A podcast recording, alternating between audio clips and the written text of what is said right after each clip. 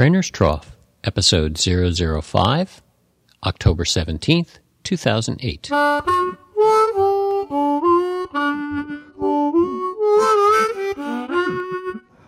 Hi there. You've downloaded the Trainer's Trough, the podcast for the nuclear training professional where the topic is heavy, but the treatment is light.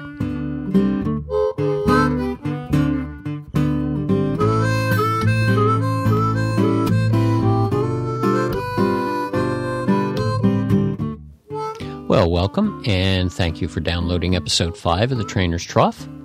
The interview today is with Dr. Krista P. Terry. She is the Director, Technology and Learning Center at Radford University in Radford, Virginia.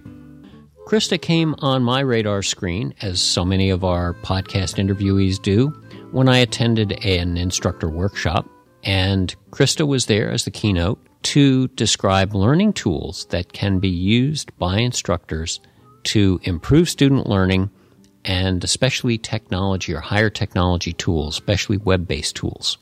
And I think she was very successful. She got me very energized. I went home from the conference and I immediately signed up for Google Docs and Google Reader and got myself a Google account, which of course entails getting a Gmail mail account.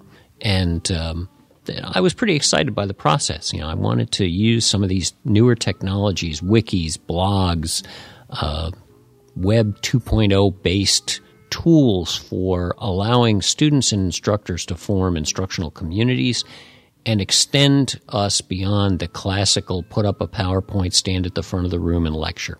And that's what that's what Krista is all about. That's what her academic uh, mission is all about.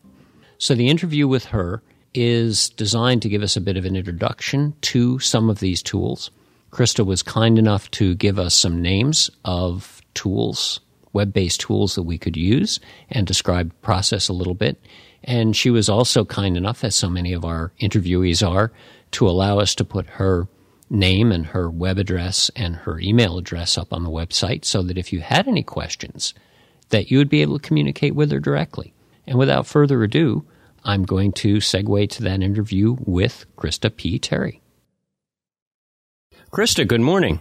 Good morning. Welcome to the Trainer's Trough podcast. Uh, hope everything's good for you down in uh, Radford, VA. Is that where you're at?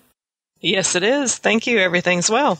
Cool. I've uh, already given what I always describe in these things as salacious good mojo to you in my in my introduction to the podcast. So the folks who are listening have a sense of, at least from me, where you uh, where you came from and, and what you're up to. I've described the work that you do, and as I mentioned when we were doing the lead up for the podcast, I am particularly interested, and I assume that my audience is particularly interested in where trainers can actually, you know, rubber meets the road, where a technical trainer can actually get tools in the toolbox. So I have had the opportunity to sit through your wonderful lectures on the use of some of the new technologies. And what I wanted to give you free reign on, you know, they, they don't tune in to hear me, is where do you think there are opportunities that you may have seen or that we could explore where people who are like nuclear trainers or anyone who is a technical trainer can make use of some of the new technologies that, that you were discussing, which, because people weren't there, included things like the wikis and the blogs and, and maybe stuff I don't even remember? Well, I think the good news about where we are right now in the world of, of technology, especially when we look at the tools available on the internet is that we're pretty wide open in terms of both what we can have access to in terms of a tool that we can use to apply to an instructional environment and what we have access to in terms of content, information that we can consume or information that we can produce and put out there for a variety of audiences. So, um, from an instructional perspective, we have tools like blogs and wikis and uh, multimedia tools and community-based tools that are out there that are proliferating um, in a variety of con- content areas that we have um, access to more so now than we did in the in the prior generation of the internet, where we were looking primarily at static web pages and you know, pretty, I don't want to say dry, but not dynamic content in terms of we could go to a web page and look at it and read it and it could link us out to other web pages. But now we have a really dynamic um, what's referred to often as the read write web in that we have tools out there we can use. We can sign up for an account and start our own wiki within our instructional area, within our class, within our training scenario, or we can participate in a wiki that's being populated by other content experts around the country, around the world. So I think there's just such a wide variety, such a proliferation right now of tools that are available to trainers and instructors. Do me a favor because we are going to be, um, you and I are lucky enough to be having, you know, we've got the little video on where we can see our faces, but we really can't see other stuff.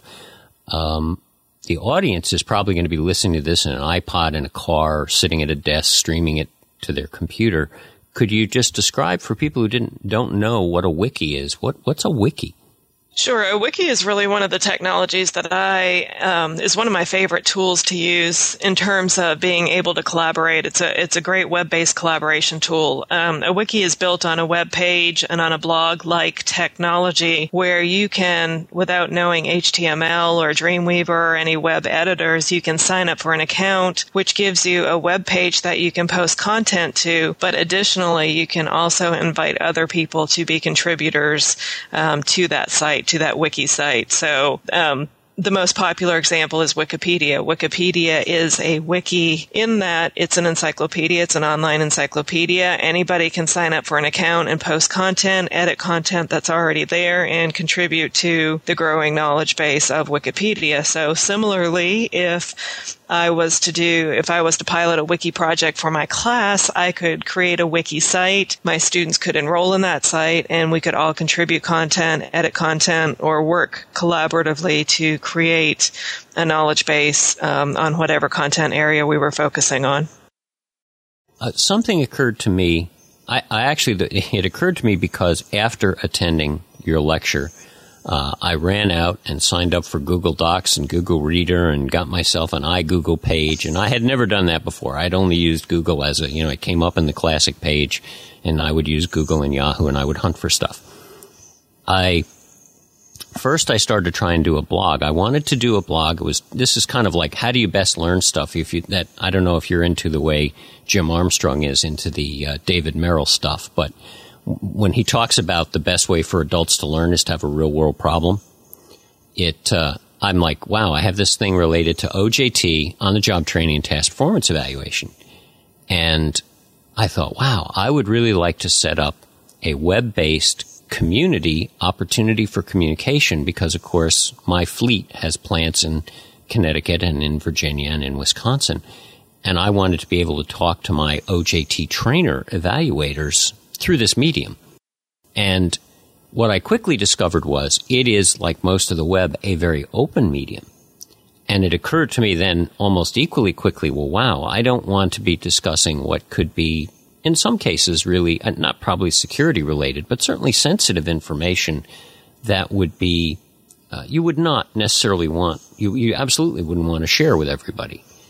And so I went to my own trainer's trough uh, web facility. I have one-on-one.com as the out, the ISP that I use, and they said, "Oh, you know, one of the things you can do is you can create a blog."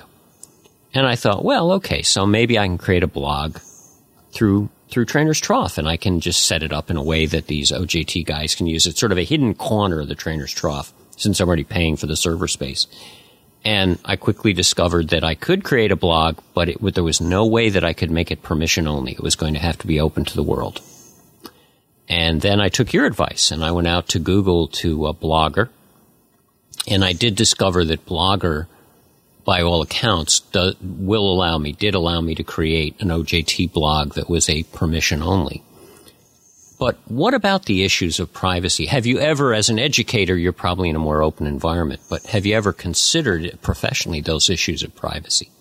Absolutely. And I think it's something that everybody needs to be mindful of because we are in a different world. The internet is more open. So there are um, issues from a variety of perspectives. We struggle with it here in an academic, um, in a higher ed context from the intellectual property uh, perspective. So faculty that are podcasting or wanting to put materials out there, um, you know, how widely do they want to distribute those materials? Do they want to be out there for uh, possible repurposing? So, an example of that is um, with us looking at our virtual reality applications. Um, Second Life has been a very popular application in the educational world. Our faculty weren't too excited about that because Second Life is very wide open and it's more difficult to protect who comes in and consumes whatever materials or whatever conversations that are going on in that world. So alternatively, we've been looking at a tool called Qwaq, um, which is another wait, virtual wait Quack like the duck. Quack like the duck. QWAQ. yes. Um, another virtual reality application, um, which is not. Um, it's a. It's it's not out on the web. It's a licensed. You have to have a license of it to to run it. So therefore, you can delegate whoever you want to have licenses to enter your your virtual reality space. So that was a decision. Faculty seem to be a, a lot more accepting or interested in in that application than they are Second Life. So I think there are always issues to look at, and I think um, again, the good news about where we are is there are options. Um, Google Docs is a very good tool for that because it, it is all based on um, accounts. So you can invite collaborators based on their account, and the document doesn't go out there as a public document unless you publish it and and tell it to be to be public. So there are a lot of um, a lot of issues, but also a lot of different options. You know, it's funny that you would mention that because that that was the that was the next. I wouldn't call it a stumbling block, but the next issue for me was that after I got onto Blogger and they say, "Oh, you can set up this permissions uh, blog," I thought, "Oh, good, okay, great. You can only you know invite people," and then you get on. It says, "Oh, but anybody that you're going to invite in order to log in has to have a Google account," which from a you know, from their business point of view, I'm a guy with an MBA. I understand this deal. Sure, you're going to get people to sign up to your service. That's how you let them in the door. You got to have an ID card, if you will. But that was, and I'm like, oh boy. Now the question is, uh, are all these other people who are nuclear professionals who may not share my passion for this, uh, or even supervision, going to say, well, yeah, we're going to let our employees, you know, or, or encourage our employees to sign up with an outside non-corporate service uh, and then use that as the um, as a technology tool for business related work. I still I haven't actually gone public with the blog because I haven't had the time to sit with supervision with the management people who really need to be involved in saying it's okay and, and explaining what I want to do. I've always found that's the first path to management acceptance. They, they always reflexively say no because they danger Will Rogers. They sense that immediately. Uh, and then you get to wait a minute before you say anything. Let me explain everything I want to do, and then you can make an informed judgment. Mm-hmm. Yeah, and again, there's options there too. I'm actually meeting with our CIO next week to see. Um, Google has actually put out an option for business and industry or educational institutions to adopt um, Google. They're calling it Google Apps or Google Applications, where actually Radford University students would have Gmail accounts that are in the radford.edu domain. So um, if we wanted, if we adopt the Google Apps um, structure, infrastructure, then we could share Google Docs on campus with our Radford emails, and our students would have um, they'd actually have Gmail accounts, but they would be under the Radford domain, so it would still be all under our domain, but we would be using the Google tools. So that's something that Google is in the process of rolling out both toward both to education and business and industry, where it does combat issues like what you're saying. Um, that you don't need to necessarily have a Google account if you're using the Google Apps aspect. Ooh. So it would, I have a feeling that the large, very large and ponderous organization I work for would would have fits over something like that. But what it sounds like is you it's invisible to the user that their their activity is being stored up in the cloud in the Google servers rather than in the Radford servers. But to the to them it looks like it's a Radford account. It's still Gary at radford.edu. But Correct. I, but I mm-hmm. end up in, in a server, which I imagine if you're something like a university where hardware and, and all that maintenance stuff is an expense, right? That, that could be very, it could be very attractive, right? Because you say, well, we're just going to, all that stuff's going to be in the cloud. All we have to do is get those T1 lines up to it and, and they take care of the storage. Absolutely. And there are testimonials from, um, people like the IT administrators at Central Piedmont Community College who say they saved, you know, quarter million dollars the first year on, on their web servers and their hardware that they didn't have to purchase and maintain anymore because it was all, all their email was being stored on Google servers and, like you said, up in the cloud. So it can be a real infrastructure saving as well as the fact that you, are not going outside or it doesn't look like you're going outside to a non-proprietary account. Hmm, interesting. Um, I look at my clock and I know I've only got you, I, I booked you in for an hour and that's like 18 minutes from now. So if, if we wanted, you know, if I get you have this, this podium, you've got, I don't know, there's, my goal, of course, is there's probably about a thousand nuclear trainers at the current operating nuclear plants. And of course, I'd love every one of them to be eagerly having me on RSS and getting the new podcasts as they come out of Trainer's Trough. But what if we said, well, let's think about one thing or one tool that they could use in a technical training role, and, and I think you've had enough familiarity with us now. You know, we've got the technical people that do the I&C and the electrical and mechanical maintenance kinds of things, and then our operator trainers who are being trained to operate the power plant. Some tool that their technical trainers could use specifically to improve the learning, and I say that with malice aforethought, not, you know, the instructional process, making it better for our students. I, I not just easier or or more novel, but actually making a better learning environment for students that they may not have thought of. I think, you know, and I'm going to, not to be redundant because there's a lot of options out there and a lot of things that I could choose from, but what is first and foremost in my mind at the moment is going back and looking at wikis again because I think wikis um, focus on process as well as product. So, in terms of technical learning, you can be more engaged in the process by participating in archiving and sharing your knowledge as well as the instructor's knowledge as well as the students can be active in in partaking of that knowledge as well and and contributing to it as well. And this can happen you know either plant wide or company wide or you know in a variety of different contexts. So it's really focusing on um, collective collective knowledge and collective intelligence um, because you're collecting knowledge from variety of constituents and the students are more active in the process of learning because they are contributing to the knowledge base themselves and it can be dynamic um, visually as well because you can connect to um, images, you can connect to other websites, you can bring in uh, a variety of different media into those wiki type of environments. So for me, wikis are really big containers for knowledge and um, huge opportunities to collect knowledge and to collaborate on building a knowledge base. So I think wikis are really powerful tools in that regard. And again, my, my original question about privacy and containing that world, do the tools that allow us to build wikis also allow us to constrain who can have access to them? Absolutely. And, and, wikis, you know, unlike Google Docs, wikis can be, you can install a wiki engine on the Dominion servers on your company's servers. So they are actually software that's contained to your technology infrastructure for your company, your plant, or, or whatnot. So, um, that doesn't have to be outside at all. That can be completely contained to your in-house technical infrastructure. Really? Yes. Mm-hmm. Well, I'm just curious if somebody wanted to do that. Again, we're uh, we're just one outfit. Uh, this is listened to by, I, I know people in the Mid Atlantic Nuclear Training Group are all aware of the podcast, so there's probably 10 or 11, 12 different plants. Uh, what's what's the name of the application that people buy to install?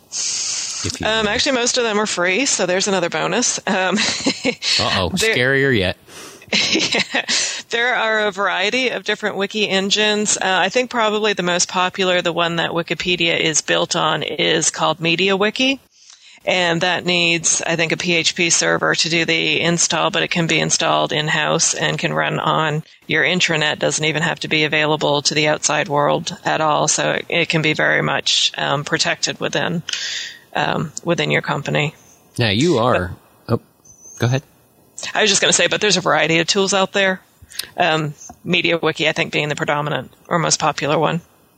Does it show up as an application in like on our homepage or something, or is it a link? Is that what you'd end up doing, or how how would how would somebody in a structure, you know, typically what we've got, we have email obviously, and we our particular firm uses Lotus Notes as its email client. Then we have an intranet web page that has a lot of different links on it. Would it would it be something that people would save as a favorite and then go to as a web link? I would think it could be a web link directly off your intranet homepage. Um, so access to the you know training wiki, click here, um, and then folks within that that have access to that intranet have access to the wiki and and nobody else.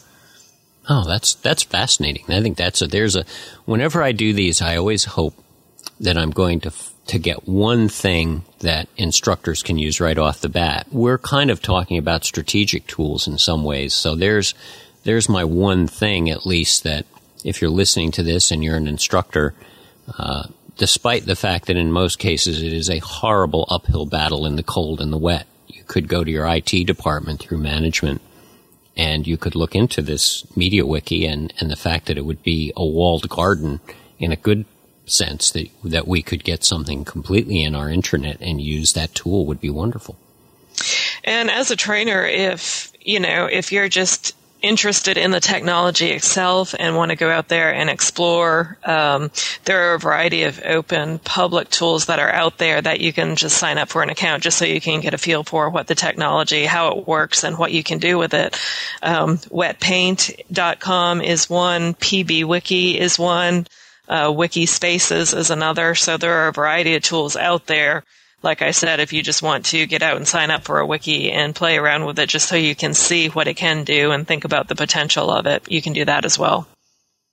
That's, that's, you know, that's cool because I know, I mean, I'm talking to you from my basement at home in a, in a recording studio that I built because it's a hobby thing. And I, I'm not alone in that. I know a significant number of instructors who are very passionate about their work and have their own multiple laptops and buy software like Photoshop or whatever. If you don't get it at the at the workplace, they'll buy their own stuff to be able to create, make better stuff. So, the, I guess the the message to all of you out there who are you don't even have to be super passionate as long as you've got access to a computer. Uh, you may not be able to do it at the work site because of the corporate lockdown, but you could you could duck home at nights or on weekends, and you could log into some of these wetpaint.com, pbwiki.com, and you could explore these technologies on an experimental testbed basis. And then, if you're like me, I know I was the first guy that brought a computer, personal computer, into my training department in the early 1980s. I bought a PC clone from California, made it work, and brought it into the workplace when there was it was kind of scorned. My manager at the time said, "What the hell is that thing?" And I actually had the thing in a monitor on a back desk and I showed them how you could use it. And he actually went out and fought for, I don't know, an IBM 286 or something when they were five or six grand. Um, that was the deal. I had put a couple of thousand into it because I was just passionate about it. So you can demonstrate technology. You can create uh, applications or examples of what can be done, and you can bring it to your management and then say, okay, now join me in the fight to, to get it appropriately accepted for our big system. When I get to the end of these, as we start to approach the end, I always say, you know, it's the, it's the classical uh, critical conversation $64,000 question. What else? What, what else would you want to, there, you know, you have this unique perspective, you have a unique opportunity for an audience. What would you want to tell nuclear instructors about this emerging technology?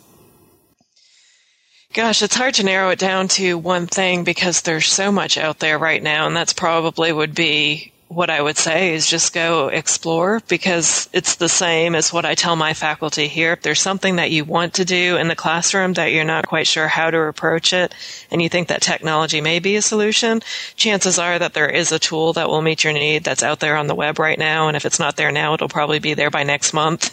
that's how quickly things are growing. And just within the last two years, I've seen tools come out, the, out on the web where you can edit and produce video online, where you can edit and produce audio online where you can share images and um, alter images and enhance images online. So you can do just about anything that you would need to do with media within an instructional content context. There's a way to do that with a Web 2.0 tool out there. So I would say definitely explore. Even when it comes to managing your information, just with what you stay up with on a in a professional in your professional world. Um, there are a variety of tools out there that can help you manage all the content if you subscribe to RSS feeds or other blogs, um, other news sources that are out there. There's a, a, just a variety of tools that can help you manage your your digital life, your online life, um, in terms of your social world or your informational world or um, any number of things. There's just so much out there. That would probably be my my parting words of advice is just to get out there and explore and think about what you would like to be able to do and then go look for it on the internet because chances are it's out there. One other question I was thinking as you were talking that there's always the issue of is this stuff frosting or is this stuff cake? You know, is it mm-hmm. just novelty toys or does it really contribute materially to core learning or improving core learning of students who have a body of knowledge, body of information that they need to go from ignorance to, to knowledge and proficiency? My mantra here on campus when I talk to the faculty is always put the pedagogy first. So even though I'm a quote unquote technologist in that realm, uh, my foundation is in teaching and learning. So with that question, I would always go back to um, where where do you see there's a gap or a need or an issue within the instructional context where technology may enhance or may meet that need or solve that problem for you. So in many cases, these, some of these technologies can be the icing, but I think in a lot of sense, they, in a lot of senses, they can be the cake as well. If you are not currently meeting your students' needs or students aren't learning to the capacity that you wish they were learning or that you can see that they are learning, then there may be another way to engage them, another way to um, connect and help them make their connections and their learning. So the technology is a tool. Um, it's you know, in our field, there's a, a, metaphor that's out there. It's, it's the grocery truck. It's the grocery delivery truck. It's not, it's not the goods. It's not what's actually in the truck that counts, but the truck can help you get the groceries from point A to point B. So the technology can be the tool that actually helps deliver the learning, but um, to focus on ex- what the pedagogy is and what the learning needs are is absolutely the most critical part of the process. Krista, one of the things that I always ask podcast uh, participants is whether or not professionally people um, would be free to contact you uh, via email to ask questions about instructional issues. Whether that would be okay. Absolutely, I very much welcome those contacts, uh, contacts and those communications. Um, I, I, like to stay abreast of what's going on in a variety of different instructional contexts, and would like to um, offer my uh, assistance, my knowledge wherever I can. So people are free to contact me um, at Krista P Terry at Gmail, and that's K R I S T A P Terry at Gmail. I'll make sure I put it in the show notes. Thank you. And give it not a link, I guess, but we'll just make sure that it's in there so they can can get you through. So that'd be Terry at gmail.com. Yep. Well, our time is up, the time that's been allocated. I thank you very, very much for your participation. And uh, hopefully, uh, we'll be able to get something out that will, you'll find somewhat amusing to hear yourself online and uh, set up a link and um, give uh, give our nuclear professionals something to chew on. Absolutely. It's been my pleasure. Thank you, Gary. Thanks. Well, bye bye. Hey, so that's it for this episode. Uh, hope you've enjoyed it. Number of good tips from Krista Terry. Her email address, which I believe she said was kristapterry at gmail.com, all contained in the show notes. Definitely enjoy. Check out those blogs and wikis and Web 2.0 tools and train on. Thanks for listening.